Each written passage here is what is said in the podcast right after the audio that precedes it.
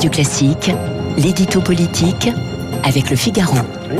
Euh, nous sommes avec Aurélien Pradier, donc l'un des dirigeants des Républicains. Bonjour, vous êtes député du Lot, c'est bien ça Bonjour, oui, heureux député du Lot. Heureux député du Lot. Nous allons parler évidemment de cette affaire Muselier, de la bataille qui existe entre la République en marche et donc euh, les Républicains. Et puis sur le passage, vous tombez donc sur Guillaume Tabar, qui ce matin est un historien polémiste. Napoléon est devenu un sujet de piège. On en a parlé depuis le début de la matinale avec Thierry Lenz et on continuera avec Thierry Lenz et avec Franck Ferrand tout à l'heure.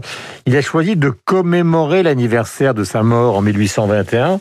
Quelle lecture le chef de l'État va-t-il faire de cette figure historique controversée? Bah écoutez, choisir de le commémorer, c'est déjà un choix et un choix courageux tant la pression était forte euh, dans certains milieux idéologiques pour qu'il ne le fasse pas.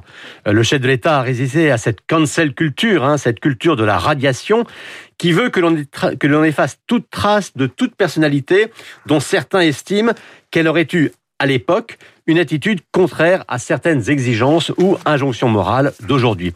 Vous savez même que ça peut aller très loin, puisque même des figures comme Churchill ou Beethoven sont aujourd'hui clouées au pilori. Le grand reproche fait à Napoléon, on le sait, c'est d'avoir rétabli l'esclave aux Antilles, d'ailleurs sans se soucier de tout ce qu'il a pu faire par ailleurs. Alors, à l'Élysée, on fait la différence entre commémorer, ce que va faire Macron à l'Institut euh, cet après-midi, et célébrer.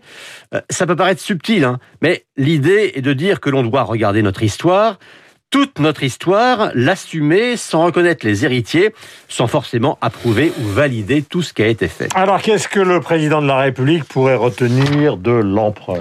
Eh Bien d'abord, il devrait rappeler qu'aucune autre personnalité de l'histoire de France n'a à ce point et n'habite encore à ce point l'imaginaire des Français, avec sans doute Jeanne d'Arc et le général de Gaulle. Il détaillera ensuite tout ce qui, dans son œuvre, notamment dans le consulat, euh, a transformé le visage du pays et dont nous sommes toujours dépositaires. Hein le code civil, le code pénal, le préfet, le maire, le bac, la cour de cassation. Bref, l'État moderne et l'État qui malgré tout fonctionne encore, c'est lui. Et puis il reviendra sur cette synthèse bonapartiste, parfois contradictoire, mais qui reflète si bien l'esprit français le désir de liberté et le besoin d'autorité, l'attachement à un pouvoir fortement incarné, le mélange d'aventures individuelle et d'épopée collective. Et puis, mais ça c'est moi qui l'ajoute, hein, je ne sais pas s'il le hein. dira, je... Napoléon, c'est quand même, et peut-être surtout, le souvenir, le rêve ou la nostalgie de la grandeur. Il y a quelques jours, sur une chaîne américaine, le chef de l'État a parlé de déconstruire notre propre histoire. Que voulait-il dire? Bah Oui, c'est vrai que cette phrase prononcée en anglais, rappelons-le, a fait polémique. Je crois sincèrement que c'était une maladresse, car déconstruire son histoire, ça semble donner raison euh, à tous les révisionnistes ou aux obsédés de la repentance qu'il dénonce pourtant.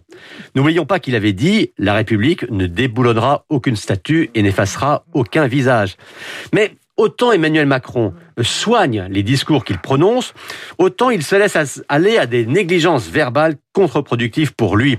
Souvenez-vous, hein, quand il avait parlé de violence policière ou de privilèges blancs dans une émission où il était venu justement répondre à ces clichés. Ben, voyez-vous, le problème pour lui, c'est que les paroles, aujourd'hui, elles ne s'envolent pas, elles font du buzz, et souvent à l'arrivée, elles pèsent plus que des écrits.